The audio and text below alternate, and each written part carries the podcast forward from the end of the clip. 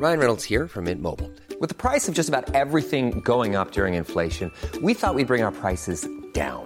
So to help us, we brought in a reverse auctioneer, which is apparently a thing. Mint Mobile unlimited premium wireless. Ready to get 30, 30, bit to get 30, bit to get 20, 20, 20, bit to get 20, 20, bit to get 15, 15, 15, 15 just 15 bucks a month. So, Give it a try at mintmobile.com slash switch. $45 upfront for three months plus taxes and fees. Promo for new customers for limited time. Unlimited more than 40 gigabytes per month. Slows. Full terms at mintmobile.com. When you make decisions for your company, you look for the no brainers. And if you have a lot of mailing to do, stamps.com is the ultimate no brainer. It streamlines your processes to make your business more efficient, which makes you less busy. Mail checks, invoices, legal documents, and everything you need to keep your business running with stamps.com. Seamlessly connect with every major marketplace and shopping cart. Schedule package pickups and see your cheapest and fastest shipping options from different carriers with rates up to 89% off USPS and UPS rates. And with the stamps.com mobile app, you can take care of mailing and shipping wherever you are. Make the same no-brainer decision as over 1 million other businesses with stamps.com. Sign up with code program for a 4-week trial plus free postage and a free digital scale. No long-term commitments or contracts. That's stamps.com. Code program. Hello and welcome to Danny in the Valley. Before we get started today, I just wanted to thank you all for the reviews. We've zoomed past 150 five star reviews in the iTunes stores in the US and the UK, which is amazing. So please do keep those rolling in. If you like the show, it takes like two seconds, really, it's that quick, or perhaps a tad longer if you're feeling loquacious. But it really does help others find the show, please. So please do keep those coming in. And one other note just seven episodes into season two, we're on the cusp of 100,000 listens, which is amazing. Uh, when we started this thing, which was really a bit on, on a whim, the first couple days we had something like 40 people download. It was pretty dire. So we've come a long way. And for that, I thank you sincerely. But of course, we're still working very hard to make the show better, tracking down the best guests, putting together the special reports. And I thought, why not set a new goal? Let's go for a million. Let's go for it. Tell a friend. We'll be a unicorn yet. Or not. But it's worth trying, I think. No? But enough of that. Let's get to the business end of proceedings and on to today's show. Yo, technology. What is it all about? The Taliban or the Soviets, whoever knew that you know families were escaping, would stop them and take anything that they had, you know, any money, any gold, anything that they had. So it was a traumatic experience for any family that had gone through that. And we ended up in Pakistan for seven years. So this week we're doing something a bit different after back-to-back billionaires these last couple weeks with Brian Chesky of Airbnb and Patrick Collison of Stripe, who are both great. I wanted to introduce you to someone who is on the other end of that entrepreneur continuum, and her name is Sophia Mahfouz. Sophia is only 26, but has lived quite a bit of life already. And when in 10 years' time she's running a massive tech company and gracing the covers of magazines, you can say that you heard about her way back when on that show, Danny in the Valley. I met Sophia at a business brunch here in San Francisco actually last month, and we got to talking. And as she unfurled her experience, both personal and professional, I found it truly fascinating and uh, inspiring, to be honest. And I think you will too. She has started a couple companies, won a load of business pitch competitions. She recently left a position as the head of operations of Girls in Tech and is now casting about for her next big idea. I think you'll find her experience both interesting and edifying. We talk about her trying to make it as a woman and an immigrant in the Silicon Valley Shark Tank, raising money, then giving it back, and what hitchhiking taught her about startups. Without further ado, here's Sophia.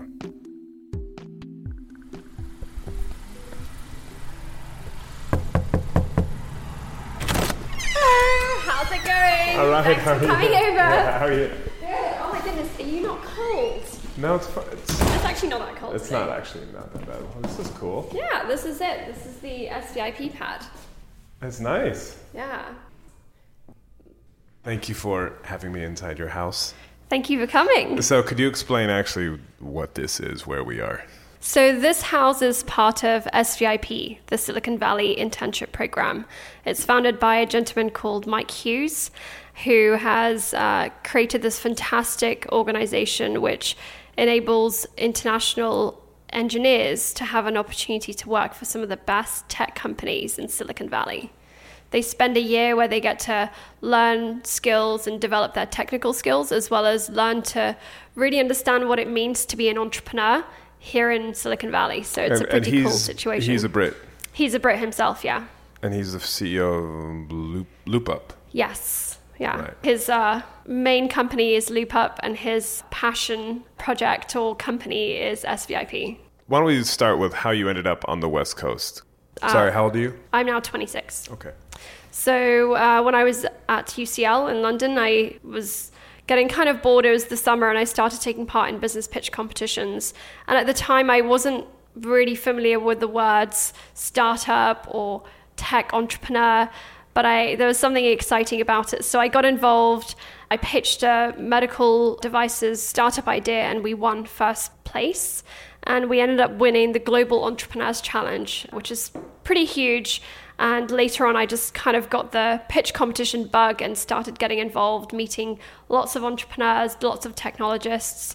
So And- sorry, what was the product? so the product was a medical device that was designed for the NHS to track cardiovascular diseases. So what we discovered is that the NHS loses a lot of money, millions of dollars on patients who are prone to cardiovascular diseases and most of them don't get treated until the later stage so anyone that is predisposed or has it in their kind of uh, family tree this device would track their symptoms and would send that data to the NHS so they could get appointments ahead, ahead of time.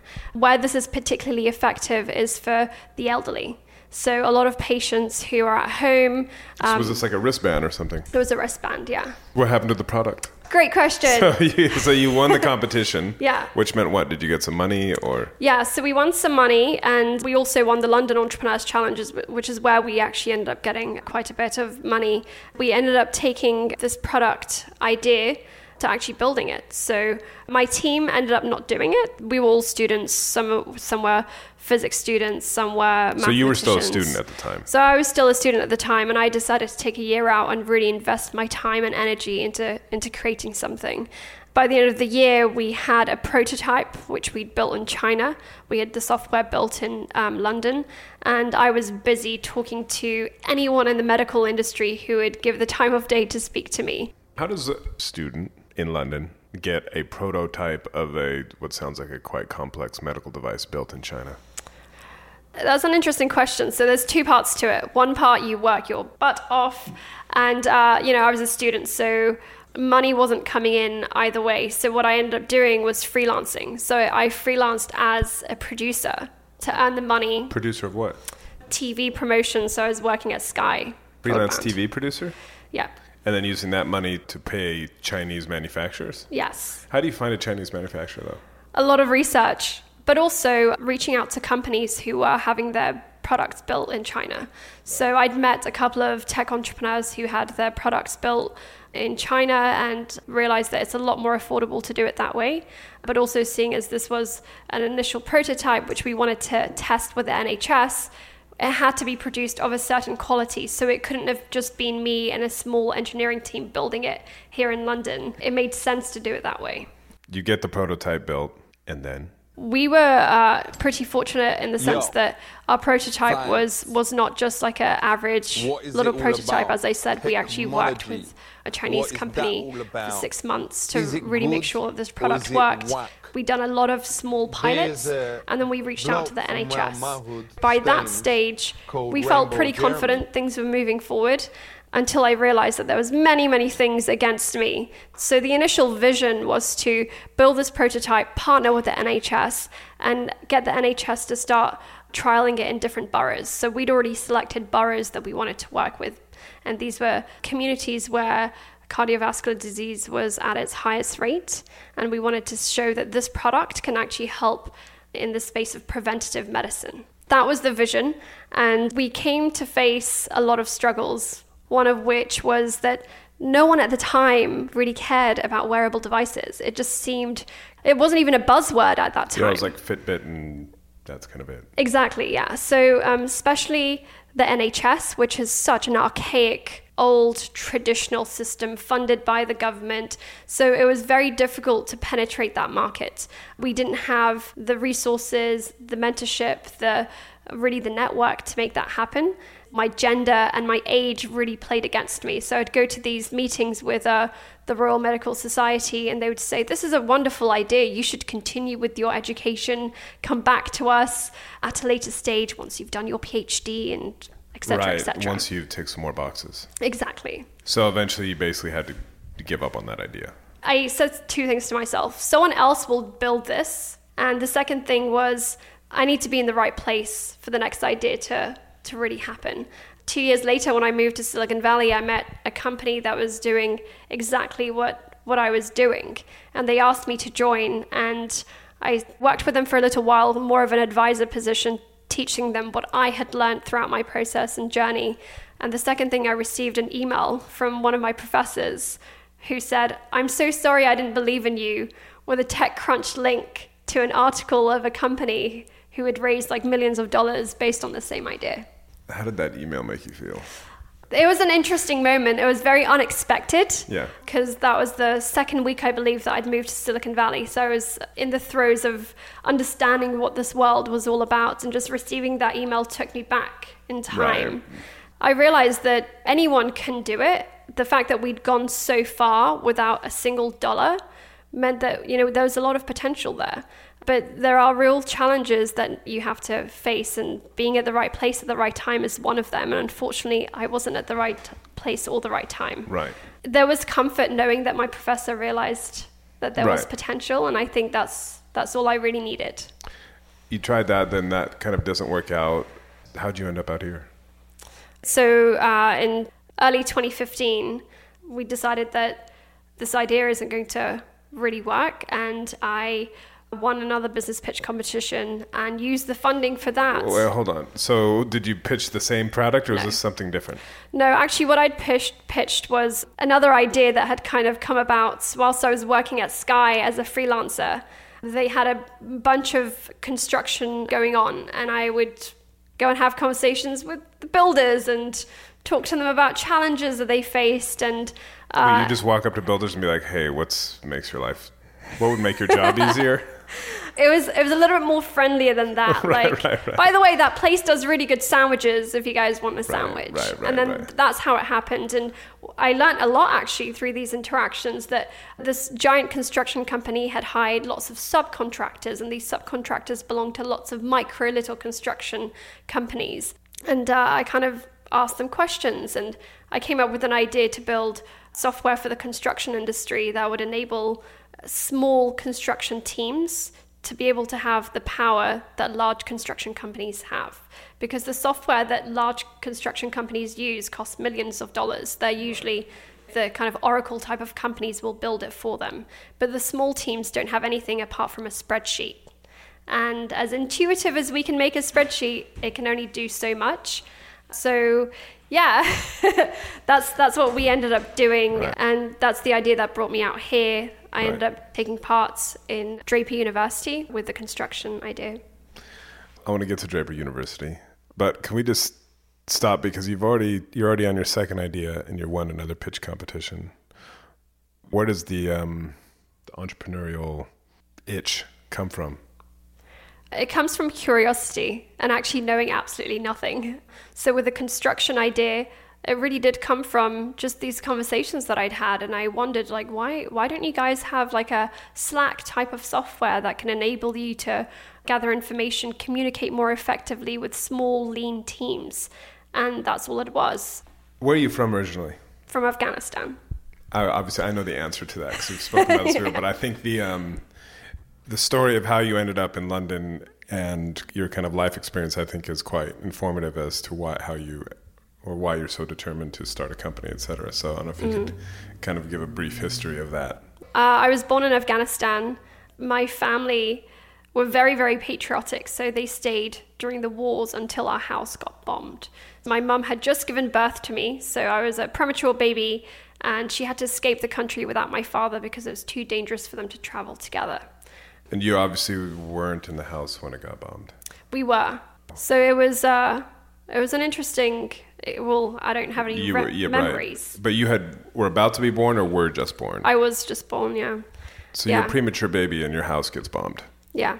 Then we moved, and it was a long journey moving out of Kabul, which was like the capital, to a place of safety. And we ended up crossing the borders of Afghanistan to Peshawar, which is like a part of land that belongs to Pakistan, but there's always been conflict between in that area. And were you just driving to the border? Were you walking, or is it planes, trains, and automobiles type of situation? We were in a um, massive trucks or buses. I think it was more of a bus than a truck that just had lots of families, lots of mothers and children trying to get to safety. The Taliban or the Soviets, whoever knew that you know families were escaping, would stop them and take anything that they had. Right. You know, any money, any gold, anything that they had. So it was a traumatic experience for any family that had gone through that. And we ended up in Pakistan for seven years. Were you in a camp, or was you were you in a house, or both? Yeah, both. We were for a little while, but seven years is a long time. So Yeah. if you've been displaced, you you're just in survival mode. So you will do anything to make life better for yourself. And so we were there for seven years um, initially, and then we finally were able to move to London. Wow. How are you making ends meet? Was your your parents found jobs there? Are they entrepreneurs themselves, or? Actually, I remembered something yesterday which totally blew my mind. My father is an entrepreneur. When we were in Pakistan, he decided that he needed to earn money somehow, so he opened like a electrical shop because he was an electrical engineer. So he would bring in these TVs and radios and things and get them fixed. But the most important thing was that he would teach kids that were displaced. All of my cousins right now that are engineers are engineers because of my father. Wow. And so that, that that realization really blew my mind because he was helping people at the time whilst trying to make a living himself. And I remember being four years old, going to the little workshop, seeing circuit boards, playing around with those circuit boards and causing havoc. But I, I remember loving it. And my first experience in London was going to my first school, not knowing a word of English, and sitting in a class where they gave us lots of little different pieces. They gave us a battery, a light bulb, crocodile clips, and like a, um, a light switch. And they told us to connect these thing and things and turn the light bulb on. And for a, you know for a kid that was seven years old, none of them had that experience, but I had because in, in Pakistan I'd seen my dad do all sorts of stuff, so that was nothing. And I remember putting it together really, really quickly and lifting my hand with a light bulb on. And it took the other kids like I think two hours to put put that thing together. And so you, as a little girl who didn't speak English, kind of just show up at class and be like, "Ding!" The light bulb actually goes on. Yeah, and then I became teacher's pet and forever hated. So, for any immigrant kid, do not do that. Do not do that. And so you went to UCL, and then you try this first business. That doesn't work out. Then you win this business, this pitch competition. Was that the Draper University one, or was that a separate one that was in the UK? That was that was a separate one in, in, in the UK, but the one at Draper, I was a finalist, so it was, it was tie between me and one other startup. right. So that was this, this construction software idea. Yeah.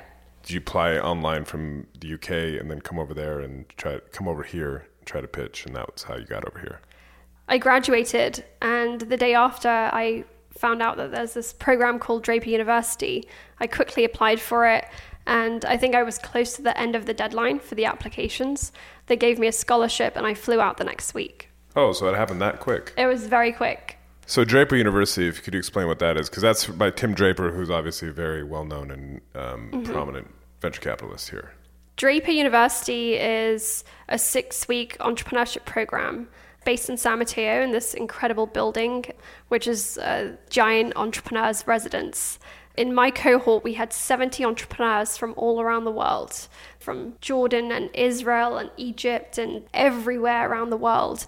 These were some of the brightest kids who had come with business ideas or businesses and really keen to understand how to raise capital in Silicon Valley and how to pitch an idea. And so a lot of things like the elevator pitch, that's something that's very American. So, getting their heads wrapped around how to present their ideas and businesses in a compelling way to an American venture capitalist was an actual skill set to learn. That's what the university is. It's a, it's a ground to really make sure that these entrepreneurs are equipped with the skills that they need. But more importantly, it's about making you realize what skills you innately have and what makes you and defines you as an entrepreneur that will kind of stand the tough times. Right. And how do you find that out? In the most interesting way. Uh, so the entire six weeks is really designed to break you. Wait, like basic training in the military. Oh, absolutely. That's give me, exactly. give me some examples. So, I'll, without ruining the program for anyone that takes decides to do it, the minute that you're you're there, you're given these challenges. You're put in teams. You're given lots of different both entrepreneurship challenges. You end up doing lots of hackathons. So the first thing that you face is sleep deprivation. You know, everything has a sense of urgency. You're doing all these projects. You're sleeping. I think I probably slept two hours for a couple of weeks. And it really does drive you crazy after the third week. Uh, not to mention that you're jet lagged in a different country, dealing with a different climate. And then one of the weeks is called Survival Week, where they take you to the middle of nowhere. They wake you up at 4 a.m. That you're basically dragged outside. They give you $50. They take your phones, and you have to travel from one area to another area. So past the Golden Gate Bridge, and then a bus picks you up, and they take you to somewhere unknown. And uh, So you have to use 50 bucks to get, and 50 bucks around the Bay Area gets you nothing, gets you like half a sandwich. exactly. Can you say how you got there? So you had to get to uh, the Golden Gate Bridge, and then it's another one hour, two hour, God knows how many hours till you get to the actual final destination. But none of us are told where that final destination is. Wilderness of California. And then what happens when you get to the wilderness? When you're there, it's uh, insane challenges from building rafts to cycling uphill for six miles plus to lots of strenuous military activities. And the great thing was, we had someone from the military who was there. Throughout the whole week, you had people with injuries, people who dropped out, people who just got mentally broken down by exhaustion and by the difficulty. Did you see people actually kind of lose it? Yeah, Really? yeah. Yeah. It sounds like a terrible, terrible experience. And the people that kind of uh, either got injured or just couldn't do it anymore were um, there was a bus for them so that they could still be involved in the experience, but rather than taking part, they'd just be sh- driven from one part to another part. Right. And was everybody else kind of looking at the people on the bus like, No, actually, we were all so supportive because we knew how tough it was. Right. You know? I mean, I imagine this is mostly male. Um, yes, so that was the interesting part. So our our cohort was the largest. We had 70. Usually the cohorts are around 40. So this was the largest group, and I think out of 70 we had 20 women, which is still a large number Yeah. considering, but it was still relatively small if you think about dividing 70 people in teams of 5 or 6. You still have around one or two women in, in each team. So Did you survive? yeah. For me, it was interesting because what I realized is it's all about how you frame it. So for me, I saw that as an all camp America experience rather than this is survival of the fittest. Right. And, you know, whilst we're kayaking, there's like little sharks underneath the water and all these things. For me, that was like my American experience. So everything that we did was fun. I'd never cycled uphill on a tandem bike with three people There's four people on the bike. The the tandem bike obviously there's two seats Yeah. but we had a team of five. So we had to figure out a way to cycle people back and forth. So what ended up happening is two people sat on the tandem bike and i sat in the middle where there's no space Yeah, to yeah, sit and had to just trust the person in front of me and behind me because if they fell i'd be the one that'd be flying not that. Yeah, yeah, yeah. and we'd cycle uphill and downhill and uphill and downhill. Oh my. God. Again, you, you could either see that as torturous or you, you could see it as one big adventure. Um, and uh, at the end of this whole experience, Tim Draper said, Who's up for more? You know, people hadn't showered for the week, they were exhausted, some had been bitten by bugs, and just, and, and I put my hand like, I'm up for more. And he said, Okay, you can hike home. But uh, I think. Well, isn't he, this like you're only like 50, 70 miles from where you need to get? Yeah.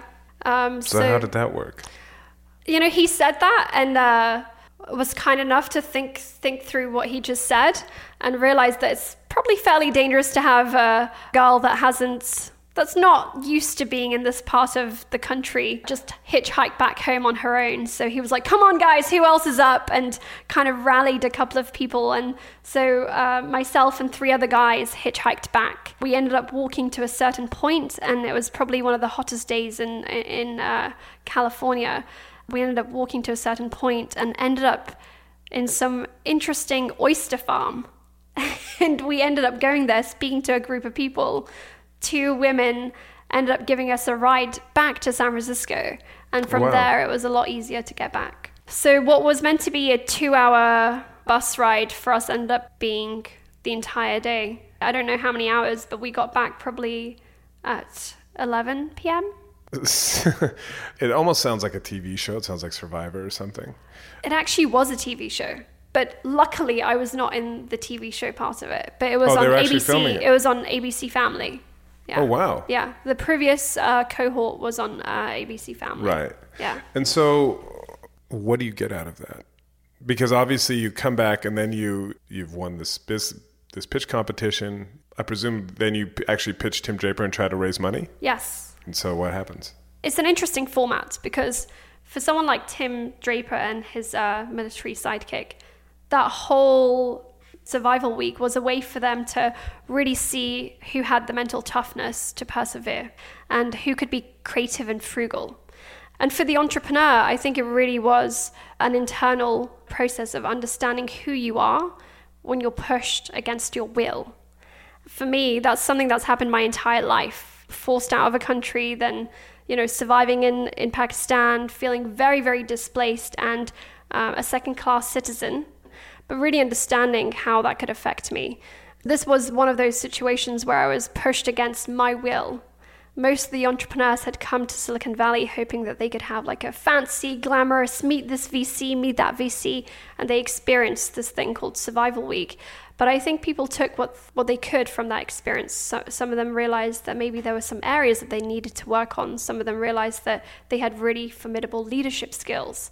Others realized that they needed to really work on their listening. So, you know, this unusual construct of Survival Week really enabled young entrepreneurs to understand their strengths and weaknesses. So, for that, I think it was an amazing experience. So, what happens after that is you come back with exhaustion and everything else, you prepare for, for the pitch and you do your pitch competition in front of like a hundred VCs.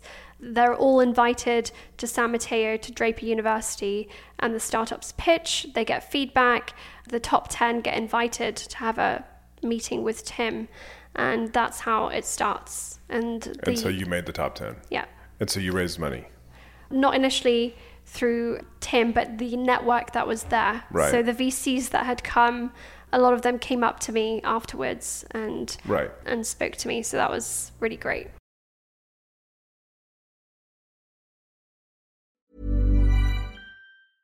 Hey, I'm Ryan Reynolds. Recently, I asked Mint Mobile's legal team if big wireless companies are allowed to raise prices due to inflation. They said yes. And then when I asked if raising prices technically violates those onerous two year contracts, they said, What the f are you talking about, you insane Hollywood ass? F- So to recap, we're cutting the price of Mint Unlimited from $30 a month to just $15 a month. Give it a try at mintmobile.com slash switch. $45 upfront for three months plus taxes and fees. Promo for new customers for limited time. Unlimited more than 40 gigabytes per month. Slows. Full terms at mintmobile.com. When you're ready to pop the question, the last thing you want to do is second guess the ring. At Bluenile.com, you can design a one of a kind ring with the ease and convenience of shopping online. Choose your diamond and setting. When you find the one, you'll get it delivered right to your door. Go to Bluenile.com and use promo code LISTEN to get $50 off your purchase of $500 or more. That's code LISTEN at Bluenile.com for $50 off your purchase. Bluenile.com code LISTEN. Planning for your next trip? Elevate your travel style with Quince. Quince has all the jet setting essentials you'll want for your next getaway, like European linen, premium luggage options, buttery soft Italian leather bags, and so much more. And is all priced at 50 to 80% less than similar brands.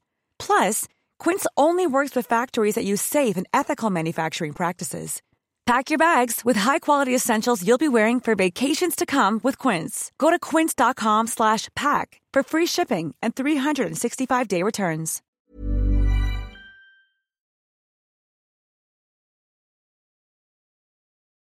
So you raised money, and then you're off to the races. Hooray! And then what? Well, Danny, this is a, this is a story of many ups and downs, as you can already tell. It's interesting because you hear these glamorous stories of entrepreneur goes to Silicon Valley, raises X million of dollars, and then happily after, happily ever after. That's usually because it's uh, when people tell these stories to people like me, they kind of leave out all the kind of the long nights and the soul searching moments. It's just kind of like, yeah, it's raised some money and it was all kind of great and blah blah blah blah. And I think it's important to tell both. I think those cautionary tales help the naive entrepreneurs Yes. get a better understanding of what they're really getting themselves into. So, yes, we were able to get term sheets and raise some money. For me, that was great. Six months in, in Silicon Valley, I became a startup mentor and an entrepreneur in resident at Draper University and managed to get some money. And I went back to London and realized that things weren't as rosy as they seemed to be, despite the fact that I had reached my goal. You went back to London. I went back to London for very real reasons, which was visas. So Right. you need to have you need to be on, on the right visa here. Most immigration lawyers charge Yeah. quite a fair bit Oh, for that stuff. I was on a tourist visa, on an ESTA visa. So for the time I was here, I was I couldn't actually work or earn a living. Yeah. So I went back, and the idea was to continue the business for at least a couple of months in London, just because it was a good base point between you know Asia, the Middle East, and Yeah. of course America, and we'd already built our relationships in Silicon Valley, but it. You know, it wasn't the dream despite the fact that we ticked a lot of the boxes. My co founder left when I went back to London. He was no longer interested in what we were doing. As this co-founder, was he a friend from university, or how did you know him? He was actually a friend that I'd met in Silicon Valley. So Oh, he, that that was one of the things that I was really looking for, meeting like-minded people. Right, right, right. Uh, and uh, sorry to to be the Debbie Downer, but this is this is one of those stories where that's what happened. We we raised money, we reached our goals, we went back to our home countries feeling really happy. Where and was he based? the Middle East. We went back to our home countries, realizing that the visa situation isn't that great. More importantly, now that we'd raised money, did we actually want to spend the next 10 years doing this?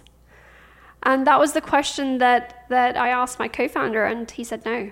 Oh, You know, six months is a tough journey to be in a different country. We were just Yeah. Very sleep deprived, working really, really hard. That was a really important question to ask. Like, is this something that you see yourself doing for 10 years? Because if you want it to be successful, you need to dedicate at least 10 years. and he Um, said no. He said no. I went back to the VCs the next morning. I like got them on a Skype call and I was just honest, told them about this experience. And I was so amazingly surprised, Danny, that they said to me, Sophia just will give you a fraction of the funding that we said we'd give you. Continue working on this and, you know, see where it takes you. Wow. I didn't know what to say. Right, because you assumed that if half the team had gone and you hadn't even really started the company yet, that they'd be like, "Sorry, we'll take our money back." Exactly.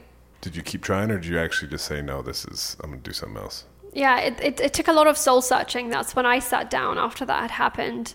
It was interesting because the first time around with a medical device, I really pushed myself to the point of burnout. And the second time, I was like, okay, I'm going to do it better this time. I'm going to go to Silicon Valley. I'm going to do it, surround myself with the right people, get the right advice, raise capital. And all of that did happen. I ended up even finding someone to work with. This time round, when my co founder left and I had that conversation with the VCs, I decided that I still have time to learn and maybe I should use that as an opportunity. Maybe this was a good thing that happened. And what was interesting is everyone around me kept saying, Sophia, like, just keep going, take the VC money, like, continue building this, learn it, use it as a learning experience. Uh, and for me, I always said, like, if anyone has invested in you, make sure that you do not let them down. And by taking them their money without fully understanding what you're doing is is a problem. Not, How much money was it going to be? It was enough to help us like at least go through the Right. first two years. Wow. So it was a good amount. Right. And that's why I decided to give the money back because I wanted Gave to do the it. money back. I gave the money back, the full amount of money. I told them that I'd move to Silicon Valley, continue working here for a little bit, and the next time I'm ready, I'll reach back out to them. And I still have a very good relationship with them. Right. So you So- gave the money back, and then you're what? Just at a loose end. Yeah, I mean, it was uh, it was an interesting thing. I doubted myself after I did that for a very long time. I doubted myself. I questioned whether I made the right decision, whether I was self-sabotaging or self-deprecating, and all Right, these right. words are running through my head. And I questioned if I was a man, would I have done that, or would I have just Right. said, "Heck yeah, I can do this." Yeah. But I decided to, to go in with my intuition. And two months after, I ended up meeting the CEO of Girls in Tech. And she hired me as director of global partnerships. And that started off a new journey. Here. Yeah. Obviously, Girls in Tech, I can guess what that is. But what exactly does Girls in Tech do, and what were you doing there? Girls in Tech is the world's largest women in tech organization. It's a global community of entrepreneurs and technologists. The organization runs in six continents across 36 countries. And really, the, the core focus is empowerment, engagement, and education for women in tech. And so, ranging from doing boot camps to hackathons to virtual uh, coding courses, it's really there to equip women with the skills that they need so that they can uh, compete in this market. And so, what I was doing at the organization was really focusing on how we can make this nonprofit organization scale in a way that we can create. Because it was quite disparate, right? It was kind of, it was a nonprofit. Yeah, so I mean, that's what my role was Director of Global Partnerships. So, what I ended up doing is really focusing on strategic international partnerships, working with Facebook and Cisco and really large companies who had an international interest, working with them to bring resources to the regions that we were working in and empower those companies to hire women locally, whether it was in India or Taiwan or Right. wherever else it was. How long were you there? So I was there for just under two years, and during that time, I was appointed COO of the organization. That takes us up to kind of present day. And you've left. You've gone. You're no longer at Girls in Tech. Yes, so I'm no longer at Girls in Tech as of December 31st. Right. But wow, wow. I would say for anyone that's interested in doing things that they would prevent themselves from doing. So most people will, will plan to wait until they're in their 60s before they consider working or, or founding uh, a nonprofit. I would strongly advise them to do it sooner. It's incredibly important to understand the challenges non- nonprofits face. If you can make it at a nonprofit, you can definitely make it at a startup because nonprofits are a lot harder, by 10 times harder running a nonprofit than it is running a Because startup. Because you don't have money. Exactly. You can't fall back on VC money. And so that was the most powerful thing I could take away from my experience there because during the time that I worked at the organization, I created funding streams that would enable the organization to be really stable. And by stable, I mean it wouldn't have to necessarily rely on sponsorship or donations for it to continue doing the work it was doing Right. and to scale out its team. So that for me was uh, a huge learning and, and a great experience, which I'm hoping to plug into the next thing I do. What is the next thing? I'm I'm definitely at the crossroads, so you've caught me at, at an interesting point, Danny. So really I'm looking at a couple of different spaces right now and looking into how technology is impacting humanity and what that means. Lots of companies say, we're building this and this is it's going to change the world. I'm really interested in ethics and understanding how is this going to really impact humans? And just looking at the wave of social media, Facebook, and a lot of these companies, how is it affecting millennials? What you're seeing is productivity levels are lower than they've ever been. Mental health has been lower than it's ever been. And it's fascinating to see that technologies that we've built to empower ourselves are actually really taking away our sense of self and our power. I'm hoping that whatever end, whatever I end up doing stems from that. But to keep myself going, I've uh, founded an organization called Afghan Innovation. This is my passion project, really connecting a third world country to the first world country. As you know, as I mentioned, I'm from Afghanistan. I saw a photo a couple of months ago of kids typing on brick computers. Brick. brick computers. They'd kind of put together, laid Yeah. out bricks and pretended it was like a laptop, and it just hit me really hard. There's a huge divide between what kids are learning here and what's happening in those countries. Yeah. And it's just a matter of providing them, well, it's not just a matter of providing them the resources, but really understanding what challenges they're facing and how to bring communities together to, to have a positive impact. And how have you found it? Just given obviously all of your life experiences, was which is in many ways very harrowing. How do you find it coming out here and talking to other entrepreneurs who, you know, especially these days in the midst of this kind of the bro culture and all of this, you know, it's so heavily male Yeah. and, and white and I presume privileged. Where do I begin? I have to say that I feel incredibly fortunate to be living in this day and age because, you know, just being part of an organization like Girls in Tech and other organizations that empower women entrepreneurs, and also seeing how companies are reciprocating and really changing their company culture to encourage more women. So you're encouraged. I think so. I, I, I feel like this is the right. Actually, what I feel like is I, I feel like we're just at the cusp with the movement that's happening with the Me Too movement and changes in Silicon Valley culture, Hollywood, every other industry is crumbling and reshaping itself. And so it's the, the most exciting time to be in tech. So Right. I, I, I feel encouraged and I feel empowered. And do you feel like you're at a disadvantage though? I mean, that's a that's a mind frame. I could say that I'm at the most disadvantaged position I could ever be. You know, immigrant, ex-refugee, living in Silicon Valley. You know, I could look at it that way, but I think that I'd rather see myself as empowered. Right. The next thing, you're still trying to figure that out. So I have a couple of options, and I will let you know as soon as right. that comes to Yeah. comes to more of a defined solution. But I'm definitely excited to have the freedom to be able to choose what I want to do. Why are you so determined to do it here when you could be in London, where there are venture capitalists, where there is, uh, where you have a visa or Mm-hmm. Yeah. you have a passport? you Yeah. know? Why? Why here? That's exactly what my mother asked. Um, England is great. So when I was working on my startup in, in London, I did have support. I was funded through these pitch competitions. I was really supported as a female entrepreneur. So I think London is a great ecosystem. However, there's something in the mindset that's different. And I think the barrier to entry is lower here than it is in England. When I moved here, within the six months, I was able to interact with Tim Draper and Elon Musk. And Wow. that wasn't something that felt unusual. That didn't feel so far fetched. In England, something like that would have been impossible. I think England is on is on the right track. The tech ecosystem is great there. There's lots of phenomenal companies there. The hub is amazing, and generally life in London is fantastic. It is. But for me, as a frugal entrepreneur, this is the place to be. As a frugal entrepreneur, San Francisco, the most expensive city in America. Yes and no. Yes.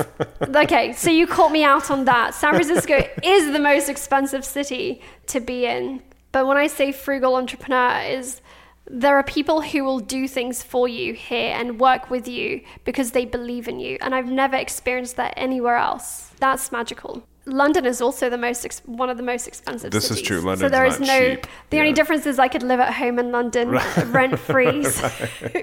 it's slightly different. I have considered moving to Davis or another part of California where Ooh, where it's Davis is smells like cow patties all the Oh, time. really? Yeah, it's. I would not go there. okay. That's good to know.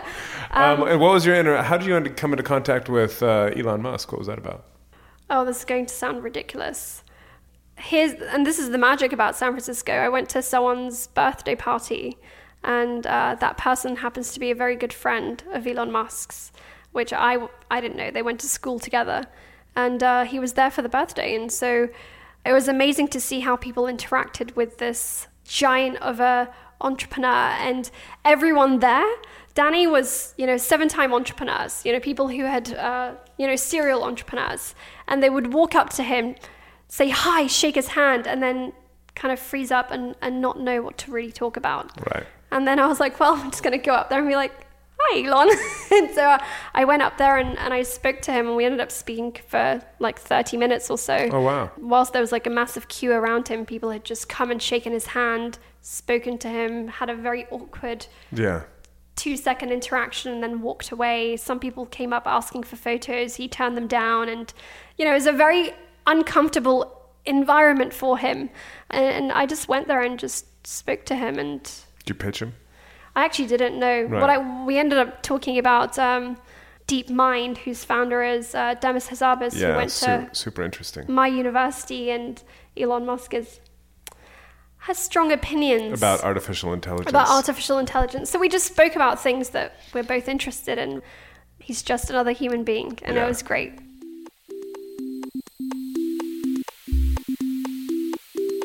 All right, before we go, having visited the SVIP house, I thought it would be worth crossing town to have a very quick chat with the man who started the program.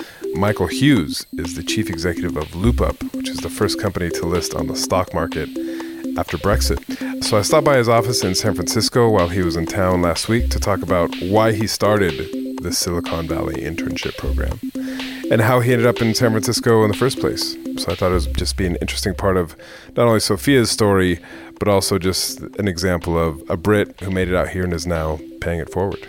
So enjoy.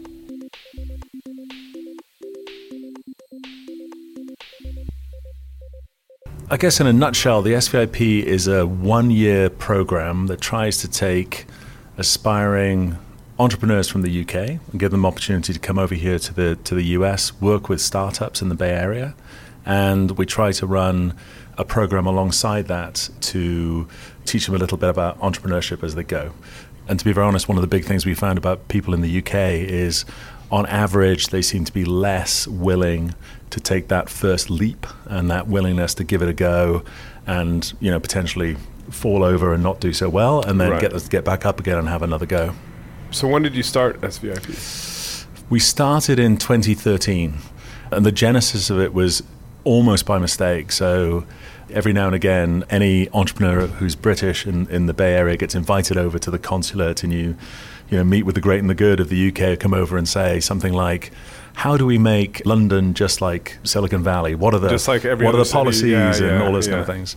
And there was a just a whole group of entrepreneurs around the table who were all British, and they said the real secret about you know the Bay Area, the thing that's the dominant differentiator is really about attitude. In other words, a, w- uh, a willingness to bullshit aggressively. exactly, a core skill of mine. I think you'll find. So you know, we had that little meeting, and in that session, I said, "Well, wouldn't it be great if someone did something where we could take."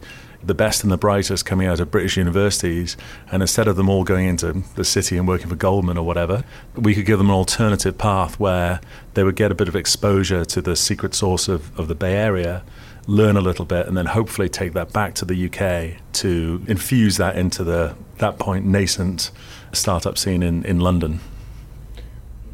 So you were, you kind of said, "Oh, this this would be like a great idea," and then looked around the room, and then what did everybody look back at you? The then consul general, very supportive about the, the, the whole idea, Is said, Priya? "Well, yeah, Priya." She said, "Well, let's let's try and get this going." And I thought, "Well, I think we can probably, you know, do a little pilot where we'd be able to get." You know, one or two people to come over, and in the worst case, they could work for our company or something like that.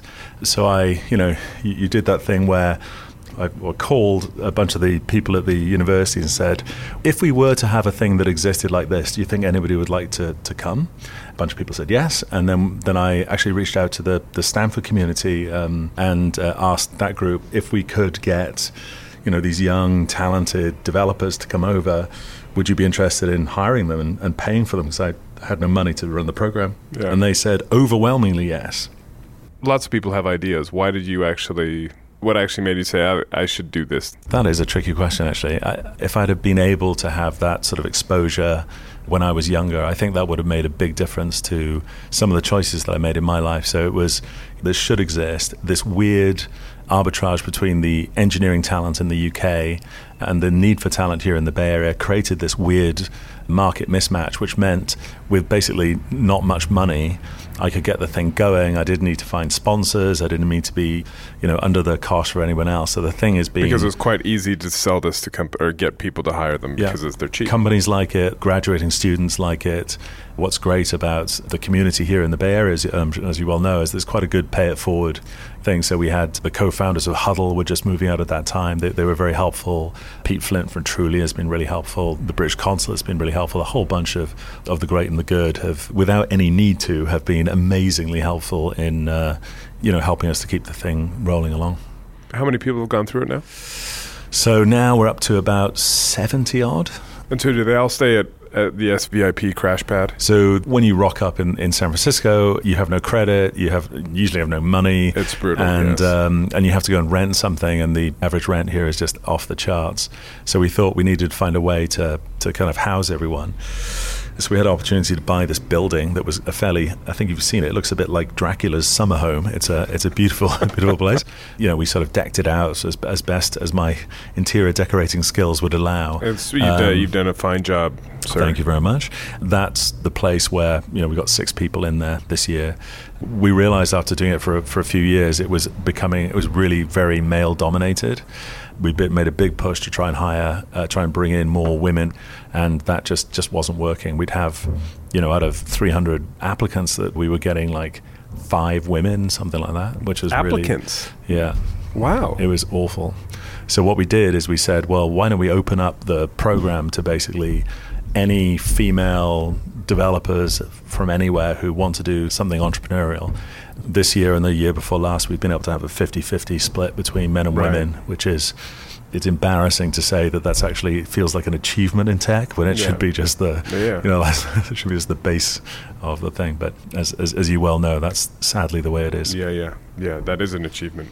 So you're obviously the founder of LoopUp, Co-founder co-founder, which was the first tech company to go to to, to IPO after Brexit. Yeah, after Brexit.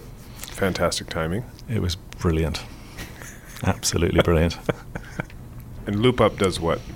We are in the world of remote meetings, which is a fancy way of saying conference calls.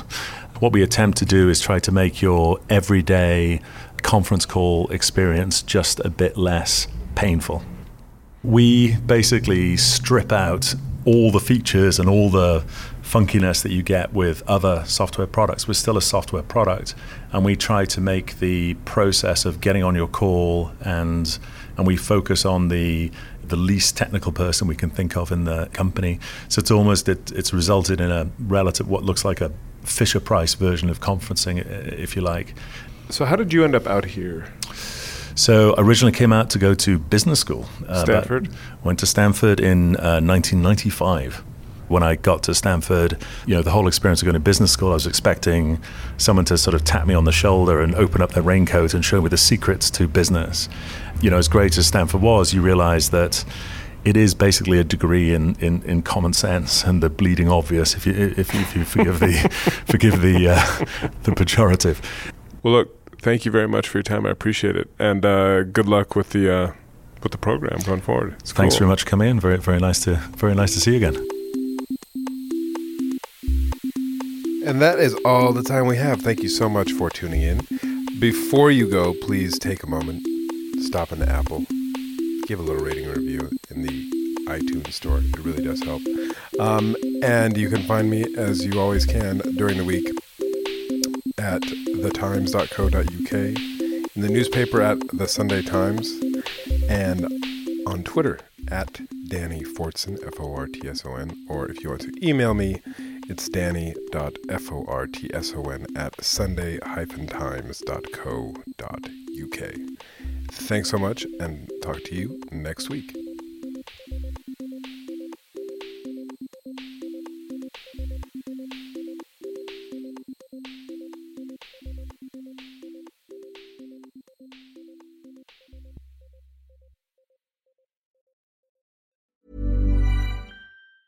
Planning for your next trip? Elevate your travel style with Quince. Quince has all the jet setting essentials you'll want for your next getaway, like European linen, premium luggage options, buttery soft Italian leather bags, and so much more. And is all priced at 50 to 80% less than similar brands. Plus, Quince only works with factories that use safe and ethical manufacturing practices. Pack your bags with high-quality essentials you'll be wearing for vacations to come with Quince. Go to quince.com slash pack for free shipping and 365-day returns.